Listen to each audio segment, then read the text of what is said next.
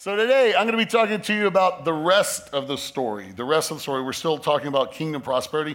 I'm going to try to be as quick as possible because I know last week I went long. And I know there's a very fine line between long sermons and hostage, situ- uh, hostage situations.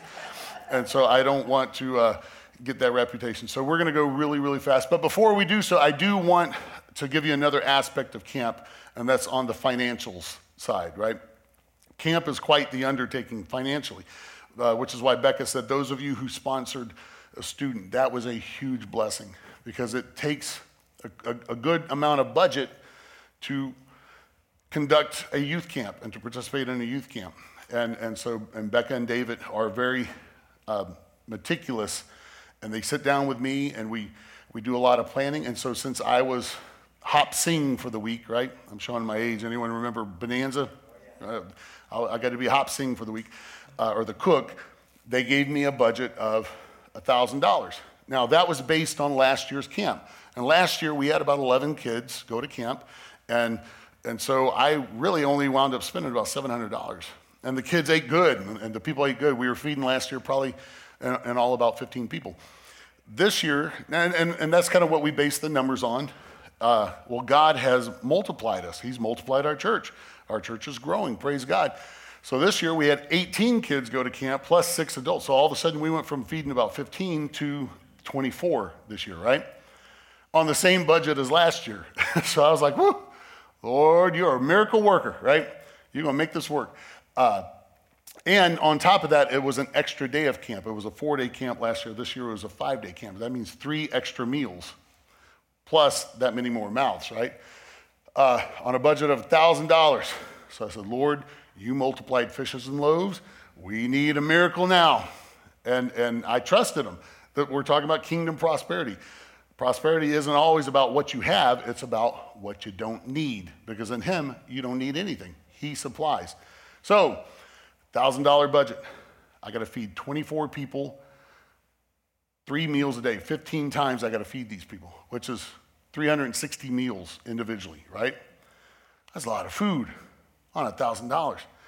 So now Tanya, she's one of my board members. I got to confess, I'm, I, I, have to be uh, responsible to the board for financials, right? I went over budget. I did go over budget by $5.56, right? So praise God, right? So, no, okay. she's going to give a $5.56 offering to make it up. So, so get that. This is why. This is why we. But, but I want you to understand when you give, we are very, very conscientious of His funds, right? And we just don't try to blow it on things. And this is how God blesses you when you put your faith in Him and you just are obedient with Him. And I put a lot of prayer into the meals. Lord, what would you have me cook for these kids? And where would you have me shop? And what are the deals you would have me get? So, $1,005.56, got to feed 24 people, individually 360 meals. And I'm talking these meals were all you could eat. So each plate wasn't just a plate, it was really multiple plates. Like kids came back for seconds, thirds, sometimes fourth, where I'm like, where are you putting this, man? You ain't, you ain't even as big as my finger. How, where are you putting this, right? Uh, so it was basically all you could eat meals. 24 people, 360 meals, five days, $1,005.56. That comes to $2.86 or $2.80 per plate. Per an all you can eat plate. That's a miracle. Amen. That's prosperity. That is that's what the Lord does. That's why the kingdom of God is that we beat inflation this week. How about that? Everyone wants to yell about inflation. Everyone wants to yell about this administration, that administration, everything else. And the kingdom of God, the kingdom of God is not worried about administrations. Kingdom of God is not affected by the times. we will talk about that on our wrap up next week. Uh, but this week, this week, to make up the fact that I talked too long last week, and hopefully you still receive what I had to say, and to make up for the fact that I'm really tired today, right? From these, I'm really tired. uh, I'm going to tell you about the rest of the story. But before I do, that $2.08 for $2.86 80 cents a plate, here you go. Well, that's not too bad for $2.80, right? That, that was the first lunch. Let me, I'm going to confess this. That was the most boring meal I served. I was like, I was like, I'm going to start low here and then I'm about to unleash on you guys.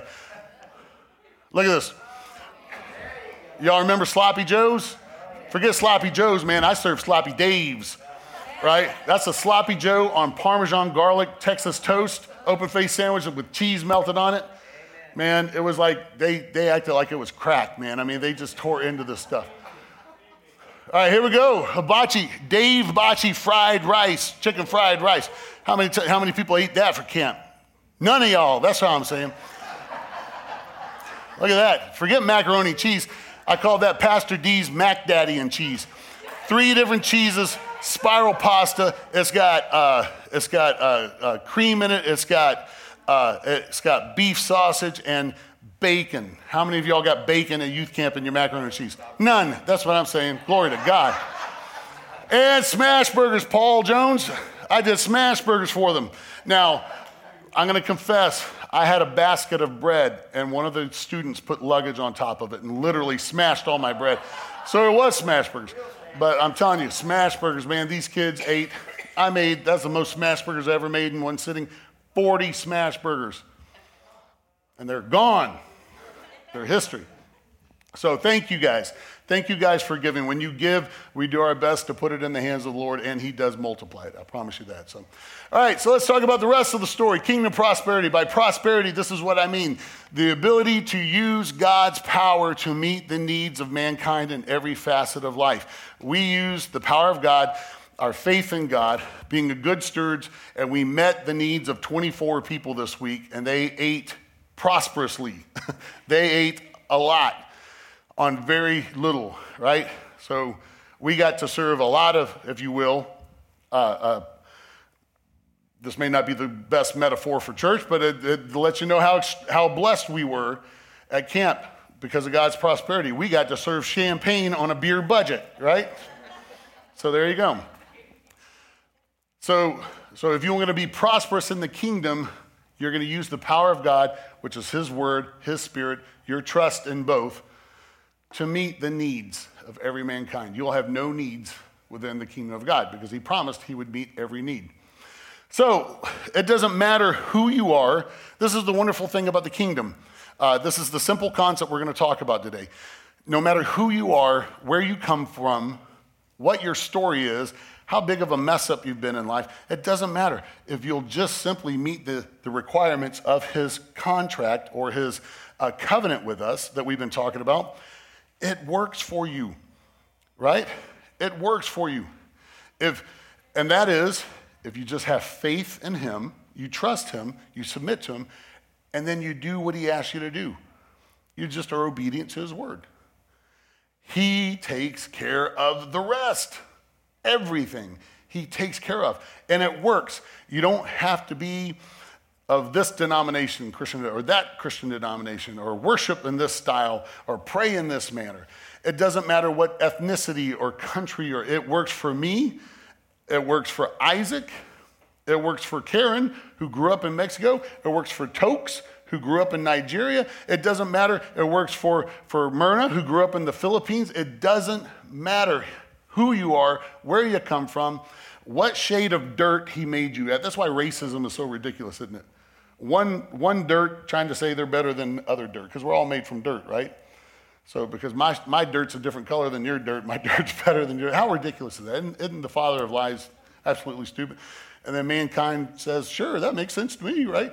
So, so it doesn't matter.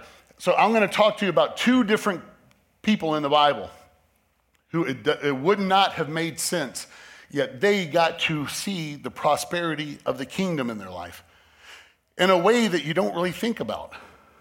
And in order to do that, I need to connect some dots. I need to show some evidence. At times, maybe make somewhat assumptions, but the assumptions are based on pretty good evidence. And so we're going to talk about the rest of the story. There was a guy named Cornelius. Anyone recognize that name? Cornelius. He was a centurion, a Roman centurion. So, in other words, he was a high ranking Roman officer. He was a military man he was over, he would have been over uh, a uh, hundred plus soldiers, right? And, and he's part of the occupation of Israel. So you wouldn't think he would be a very popular guy because these Israelis were not happy about Rome occupying them at all, these Gentiles. To a Jew, an uncircumcised Gentile was literally a dog. They were not part of they were not part of God's chosen. They were outside. They wouldn't eat with them, they wouldn't drink after them, they wouldn't associate with them. They definitely wouldn't invite them into their house, right? Well, let's look let's hop to Acts chapter 10. Now, anyone remember who wrote the book of Acts? Luke, the Greek physician, Luke. He was a doctor. He wrote the book of Acts. Okay? He chronicled the book of Acts. So here he is, he's chronicling this. At, Ces- at Caesarea, Caesarea is a town uh, uh, slightly southwest in Israel. It's a beachfront town, beautiful town. I've, I've been there, it's gorgeous, right there on the Mediterranean Sea. Uh, at Caesarea, there was a man named Cornelius, a centurion in what was known as the Italian regiment. I don't know how he got that gig, but man, he was eating good. That's all I'm saying. You got a bunch of Italian soldiers, you know they know how to make some pasta. Man, that's some good eating. He and all his family, look at this. He was, he was Roman, he was a Roman centurion occupying Israel. He and all his family were devout and God fearing. That's pretty remarkable. He gave generously to those in need and prayed to God regularly. This is a Roman. This is a Gentile. This is a dog, right? Yet he's a God fearing man, not just him, but his whole family, which meant he taught his family. And he's giving to people abundantly, which means he's blessed financially and he prayed regularly. One day, at about three in the afternoon, he had a vision. He distinctly saw an angel of God who came to him and said, Cornelius. Cornelius stared at him in fear. What is it, Lord? He asked. The angel answered, Your prayers and gifts to the poor have come up as a memorial offering before God. Some translations said has become an, a monument before God. You remember last week we were talking about finances? That you can actually, your finances and your offerings, can, uh, when you tithe, your high priest Jesus takes it and worships the Lord with it and blesses you. Well, this is all kind of what, what we're talking about here, right? So your, your gifts, your offerings have, have uh, gotten God's attention. Uh, and in verse 5 now send men to Joppa to bring back a man named Simon who is called Peter. Now, the apostle Peter is just south of Caesarea and Joppa, which is another, uh, matter of fact, it's the coastal town that Jonah left from when he fled from God. It was really choppy. It's hard to sail into that port and sail out. I've been, I've been to Joppa as well. Really neat town.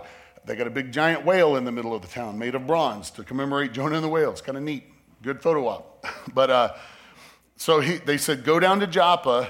You'll meet Peter down there. Send people to go get Peter, bring him back up. He was at a guy's house called Simon the Tanner, and he, he was up on the rooftop praying. There was a reason why he was up on the rooftop, because Simon was a tanner, and you use uh, cow dung to tan hide, so it was probably really stinky in there. So he's up top praying where it doesn't stink so bad. So Peter, we're going to recap the story. Peter, in the meantime, is having a vision of his own, where God rolls out this big old blanket and says, I want you to eat some of these animals. Well, they were labeled unclean animals to the Jews. And Peter said, Whoa, I can't eat these animals. I'm a Jew. I've not eaten these animals. These, I've not eaten anything unclean all my life. And God said, Don't you call anything I made unclean. And then it rolled back up. About that time, there was a knock on the door. Well, these men, who, which, which was a, a, a few servants and a, and a soldier that was a believer, serving under Cornelius, shows up at the door. Peter goes down and says, Hey, what you need? And this is what they say to him. Now, notice what, how they talk of Cornelius. The men replied, We have come from Cornelius, the centurion. So they say it as if Peter knows who this guy is, right? Hey, we've come from Cornelius, the centurion. He is a righteous and God fearing man who is respected by all the Jewish people. What? He's a Gentile dog, and yet the Jews actually say, hey, now this is a this is a guy, this is a good man. I have, I got lots of respect for this guy. Really? What? That's some crazy stuff going on here. A holy angel told him to ask you to come to his house so that he could hear what you have to say. So this Gentile has the audacity to ask Simon, the apostle Peter, one of Jesus' right hand men, I want you to come to my house. What makes you think a Jew should go to your house? You are a Gentile dog, and you're one of the occupants of my country. But no, he was a God fearing man that was respected amongst the Jews. So Peter invited these people in for the night, said, All right, we're going to leave in the morning. So they leave in the morning. And so they get there. And when they get there, Cornelius tells them, recounts the whole story to him. Yeah, I saw this angel, and this is what the angel said, this, this, this, and said, I needed to get you because you have something you got to tell me. Right? So this is what Peter tells him. Now I want you to start, you got to read between the lines. Be, be some detectives. Ask yourself, hold up, wait a minute, something ain't right. right? You got to go through this. Then Peter began to speak. Look what he says. I now realize how true it is that God does not show favoritism, but accepts from every nation the one who fears him and does what is right. That statement is huge for the Jewish Peter to say. He says, Man, God, I guess it doesn't matter who you are. If God wants to work with you, He's going to work with you. If you, what? Fear God. And do what is right. If you trust in Him, have submission to Him, awe and reverence for Him, and you do what is right. Man, that's been the theme throughout this whole uh, kingdom uh, uh, prosperity that we've talked about. Trust God, do what He tells you to do. And it doesn't matter who you are, right? And then he goes on to say, he, he tells Cornelius, look how he's saying it. You know the message God sent to the people of Israel, announcing the good news of peace through Jesus Christ, who is Lord of all. What? Peter's telling him, you, you already you know about this Jesus. How does Cornelius know about this Jesus? And how does Peter know that Cornelius knows? Right? So Peter acts, he's acting like he's already deal, dealt with this guy before. He says, You know what, is, what has happened throughout the province of Judea, beginning in Galilee after the baptism that John preached. How God anointed Jesus of Nazareth with the Holy Spirit and power. Now, what he's saying is, Cornelius, you already know, you know about this Jesus. What you want me to tell you something? You already know. You know what's going on you're, you're already aware of what was going on up in Galilee. Now, Capernaum is kind of southwest. Galilee was up in the northern region, right? He said, You already know what was going on with Jesus up in Galilee and how he was anointed of God. And Cornelius, you already know how he went around doing good, and you already know that he healed all who were under the power of the devil because God was with him. You know this man. How does Peter know what Cornelius knows? And how does Cornelius in Capernaum or in, in Caesarea know what was going on in Galilee? They didn't have the internet back then. They didn't have cable news. They didn't have newspapers. They really didn't have a dependable mail system, right? I was gone for a week. This last week, the youth camp. I didn't hop on my phone much except to check on my wife, respond to a few of y'all's texts. I couldn't tell you what was going on. I, I show back up. I'm like just flipping through the general headlines going, what took place in a week? Man, I had no clue. News didn't travel to me. So it, so, so it would make sense that, that, that uh, Cornelius shouldn't know a whole lot if he's hanging out in Caesarea in the southwest region. It's not even near Jerusalem, it's not near Galilee. But he's saying, You already know all this, dude. And then he goes on to tell him, and for the sake of time, I'll just I'll, I'll paraphrase. He goes on to tell him this. He says, he says, so yeah, this Jesus that you already know about, I guess you don't know this. They crucified him in Jerusalem. And then they buried him, and three days later, he came back to life. And we all know this, me and these guys with me, because we sat with him and ate with him and drank with him and talked with him after he was resurrected. And now he has ascended on high. And God has given him authority over the living and the dead to judge the living and the dead. And while he was telling them this, it's as if Cornelius said, Oh, that's the bit of information I didn't have. While he was telling them this, the Holy Spirit fell on Cornelius and his whole household, and they began to speak in other tongues. And, and Peter and his friends were like astonished because they were like, This is exactly what happened to us eight chapters ago in the second chapter of Acts on the day of Pentecost. They're having the same Holy Spirit experience that we had. And they're a bunch of Gentiles. It was mind blowing. God's actually doing. Well, who is the baptizer of the Holy Spirit? Who baptizes you in the Holy Spirit? We said it at the top of the sermon Jesus. He baptizes you with the Holy Spirit and with fire. So on the day of Pentecost, it was Jesus who baptized these 120 Jews in the, in the upper room. From on high, he said, It's now time, guys. I'm sending down the Holy Spirit. So, who's baptizing Cornelius and all of his Gentile family and his servants and all soldiers that are hanging out in his house? Jesus. And they knew this. They're like, He's given them the same thing He gave us. So Peter said, well, What's stopping us from baptizing these folks? So all these people, that whole household got baptized that day.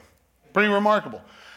How did Cornelius know? And what was so special about Cornelius that he would be the first person to prosper in the kingdom that was from a Gentile race?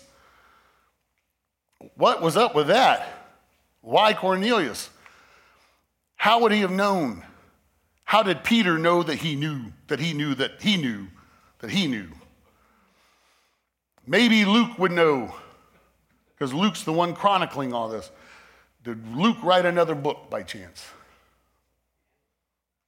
He did, the book of Luke. How about that, right? the gospel according to Luke. Now you're going to know the rest of the story. I miss Paul Harvey. Luke chapter 7. Let's turn with me, if you will, or look up at the screen. Luke chapter 7. this, is, this is an account that took place in Capernaum, which is in Galilee. It's a it's a lakefront town. Matter of fact, it was Jesus used it as his hometown for a while, right? Jesus actually had a house there. Peter had a house there. That's where Jesus healed Peter's uh, mother-in-law. All that stuff, right? So here we go. When Jesus had finished saying all these, uh, all this to the people, he returned to Capernaum. So Jesus had been out preaching. He came back home to Capernaum. At that time, the highly valued, valued slave of a Roman officer, or other translations say a Roman centurion. Now, this is up in Capernaum. The slave was sick and near death. When the officer or centurion heard about Jesus, he sent some respected Jewish elders to ask him to come and heal his slave. So, this centurion had enough friendship with respected Jewish elders. These people would have been the town's leaders and the heads of the synagogue, folks that don't just hang out with dogs. Yet this centurion happened to earn the respect of these high standing Jewish officials. Sound familiar? Starting to sound like someone? So they earnestly beg. So they, the Jewish elders, they go to Jesus, they earnestly beg Jesus to help the man. And this is what they said about this Roman officer, this Roman centurion. If anyone deserves your help, he does. What? That's some crazy talk. You got a whole town full of Jews, and you're like, look, out of this whole town, if anyone deserves your help, that man deserves your help. Look, and look what he says. For he loves the Jewish people, and he even built a synagogue for us. One translation says he built the synagogue out of his own money. There's a beautiful synagogue called the White Synagogue that's over in the ancient town of Capernaum. I, I, I got to sit in there. Uh, now, what's standing there was, was built after all this, but there is a foundational floor that the original synagogue was, uh, uh that's still there, and they believe that that's the floor that this Roman centurion actually, actually had built with his own money. So that would have been the location where Jesus preached in the synagogue, all that good stuff uh, there in Capernaum. So he built a synagogue for us. Boy, that's, that's a lavish giving, is it not? Does this sound like anybody that we just talked about? So Jesus went with them, but just before they arrived at the house, the officer of the centurion sent some friends to say, Lord, don't trouble yourself by coming to my home, for I am not worthy of such an honor. Now it's interesting because the Jewish is like the Jews were like, this guy's worthy. Man, this guy, if anyone deserves it, this guy deserves it. But as Jesus got closer, this guy says, I don't even deserve you coming. I don't deserve this. So it's, it's a pretty humble spirit. But look what he says. This guy reveals, this particular Roman centurion reveals he understands what submitting to authority is all about. He says, I'm not even worthy to come and meet you. Just say the word from where you are, and my servant will be healed. I know this because I am under the authority of my superior officers, or I submit to these, this authority, is what he's saying. And I have authority over my soldiers. They submit to me. I only need say, go, and they go, or come, and they come. And if I say to my slaves, do this, they do it. So, in other words, he's saying, hey, look, all you have to do, I understand you're a man of authority in the spirit, and I submit to that authority. If you'll just speak your word, I trust it enough that it's going to heal my slave. Isn't that crazy? Like this guy gets it. That's kingdom talk. I submit to you and I trust your word. Woo! Look what Jesus said. It says, verse 9, when Jesus heard this, he was amazed. This is the Messiah. This is God in flesh. And this, ama- this impressed him enough that he was amazed. That's something. If you amaze Jesus, that's pretty amazing, right? And then he says, I tell you, I have not seen faith like this in all Israel. This dude gets it. He's submitting to me and he's trusting my word. That's what I'm trying to get all y'all to do, he said. And when the officer's friends returned to the house, they found the slave completely healed. The man got it. I want to submit to you today by the evidence I have presented, exhibit A, B, C, sub, sub evidence 3.57, whatever. I submit to the jury that Cornelius was stationed in Capernaum.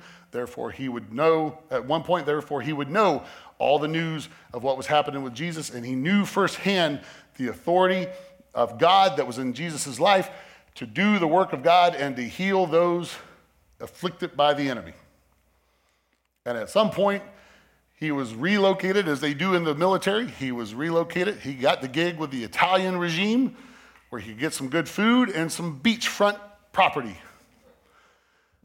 And so I submit that because of the faith and the willingness to submit to Christ and trust his word and do what the word says, he had access, even though he wasn't supposed to, he had access to the kingdom.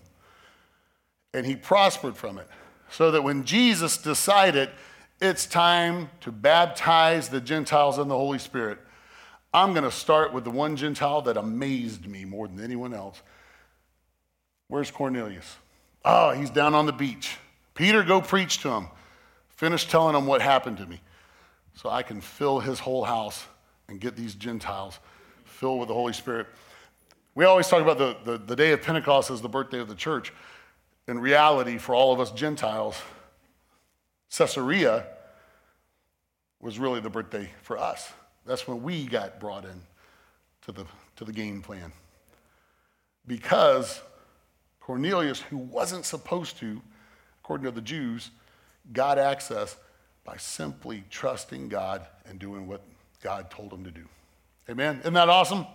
All right, one last one. This is going to be quicker. Far less scriptures. Old King Pharaoh, you remember he had a daughter. That was a bit redundant, right? King Pharaoh, because Pharaoh does kind of mean king, but oh well. Sounds good. What did his daughter do? Anyone remember? Y'all went to Sunday school, some of y'all, right? Pull Mo- yeah, found Moses, full Moses, right? So Pharaoh said, hey, Hebrews are getting too populous and they're getting too uppity and they're our slaves. So I tell you what, we're, they're, they're, if they have a son, you throw him into the Nile. You bash him against a stone. You kill him. We need to eliminate the boys, right? So there was a, almost a slight genocide that was taking place. All of a sudden, Moses' parents have him. They, they make a boat. They send him down the Nile. And so here's Pharaoh's daughter, which pharaohs didn't live very long. If you go and look at all the archaeological finds of pharaohs and stuff, when they died, sometimes they were teenagers or they're in their 20s. Life expectancy in Egypt was not that good. If you remember when Jacob came to town, when, when Joseph brought Jacob and all of his brothers in, they were like amazed. They had never seen someone that old. And they were like touching them and like, look at your skin and look at your hair. They had never seen anything. How old are you? Pharaoh asked them, How old are you? They had never seen old people. So, which means that they were probably reproducing pretty early on in life, which means Pharaoh's daughter, at the time that she found Moses, most likely was anywhere between the age of 12 and 15, just hitting childbearing years, right? So she wasn't that old. So she finds this baby, right? We know the story. His sister goes, Hey, I know someone who can nurse him. Okay, go nurse him and then bring him back at the right time. So Moses' mother, actual bio mother, got to nurse him. And when he was weaned, she brought him back to Pharaoh's daughter, to which this is what the Bible says. Pharaoh's daughter. Later, when the boy was older, his mother brought him back to Pharaoh's daughter, who adopted him as her own son. So this young girl, probably a teenager, adopted this Hebrew boy to be her own son. The princess, so Pharaoh's daughter is actually who named him. The princess named him Moses. That name means to draw out or to pull out. It says, named him Moses, for she explained, I lifted him out of the water. So think about it. This young teenage girl, maybe as young as 12, probably no older than 18, 19, had enough of a brave heart that she would defy her father's orders, her father's edict, and have sympathy for the people of God, the children of God. She would choose to trust in their God more than she trusted in Pharaoh, her dad. You know, you know there had been dialogue in the palace, right? Where'd that baby come from? She's sitting there holding the baby. When did you get pregnant? you know? There had she had to, who knows what kind of covert stuff she had to do to make this happen. Yet she adopts Moses, one of God's children, as her own. Whatever happened to Pharaoh's daughter? We all we know what happened to Moses, right? I mean, that's that's a huge part of the Word of God. Anyone ever thought what happened to Pharaoh's daughter? She kind of drops off the map, right? Bible doesn't talk about her anymore, right? Or does it? I'm glad you asked, because now you know the rest of the story. Good day. First Chronicles 14 now, before or chapter 4. Before you before you go on reading that, don't read that yet. Don't read it. Look at me. Everyone, look at me. Uh, ruin the surprise. All right, so this chapter 4 of First Chronicles is a lot of begetting, and it's the lineage of the tribe of Judah. Now we talked about Judah, the son Judah, uh, months ago, but but that would be the tribe, the lineage that the Messiah would come from, right? And so, chapter four of First Chronicles is a lot of begetting, a lot of babies being born. And that's, you know, if you're doing the one year Bible and you hit one of those chapters, you're like, oh, it's going to be one of those mornings. You know, and because we are Western Christians and we just don't understand how important these things were. These long lists because to the Jew, this allowed them to see where they came from. It was breadcrumbs. And if you made this list, this wasn't all the people born. If you made this list, it's a who's who within your family line. It's like the, the Hall of Fame for your family. So if you made the list, 95% of the time it was for something really good. Now, occasionally it's because you were a knucklehead, and that, that was worthy of. You remember when this bozo was part of our family? Well, yeah, we got to stick him in there, right? But for the most part, it was if you made this list, it was vital, it was important, right? So here we go. We're going to we're going to read some of these begets, and we're going to know the rest of their story.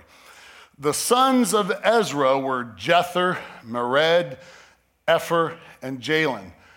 One of Mered's wives became the mother of Miriam. Now, notice, Mered married some woman. We don't get her name, but we find out her offspring. One of Mered's wives became the mother of Miriam. Shemaiah, and Ishbah, the father of Eshtemoa. Man, these names. He married a woman from Judah, so he's marrying in his bloodline, which is, was really kind of what they wanted. Again, we don't hear her name, but we hear her children's names.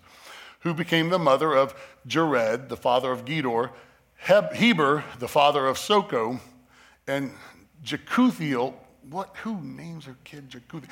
And Jekuthiel, the father of Zanoah.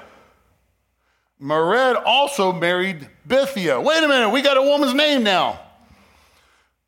Married Bithia, a daughter of Pharaoh. Pharaoh. What? You can't just slip that in there like that, guys, because we're not going to see it. We glaze over these chapters. But there it is. Mered also married Bithia, a daughter of Pharaoh, and she bore him children. Notice we get her name, but we don't get her children's name. Why? Because she was Egyptian, which meant her children wouldn't be considered Jews. But it was cool because the, the daddy was a Jew. So fine, y'all get to kind of hang out with us. There was grace there. Now, I, I was like, no way. That was hidden there all these years. So I go research, because Pharaoh probably had plenty of daughters. According to most midrashim and rabbis for centuries and centuries, they teach that Bithia is the adopted mother of Pharaoh, which means she's probably only maybe 15 years older than Pharaoh. Or I'm sorry, not Pharaoh, Moses. Thank you. Moses. Man, youth camp. Wore me out, man. Youth camp wore me out. The daughter, the daughter of Pharaoh, the adopted mother of Moses, which means she's fairly young, which means if she's had time to be married to Mered and have children, plural, by him, which means she probably, most likely, all evidence points to she left the palace and moved to Goshen, which was the slave district. So she forsook the riches of Pharaoh to live amongst the children of God, which means that when Pharaoh or when Moses comes back to town from Jethro's house to deliver the children of Israel out of Egypt, she's probably still living in Goshen, his adopted mama, with all of his half siblings. Which means when all the plagues were taking place in, in Cairo and the land of the Pharaoh, she and her children are safe in Goshen.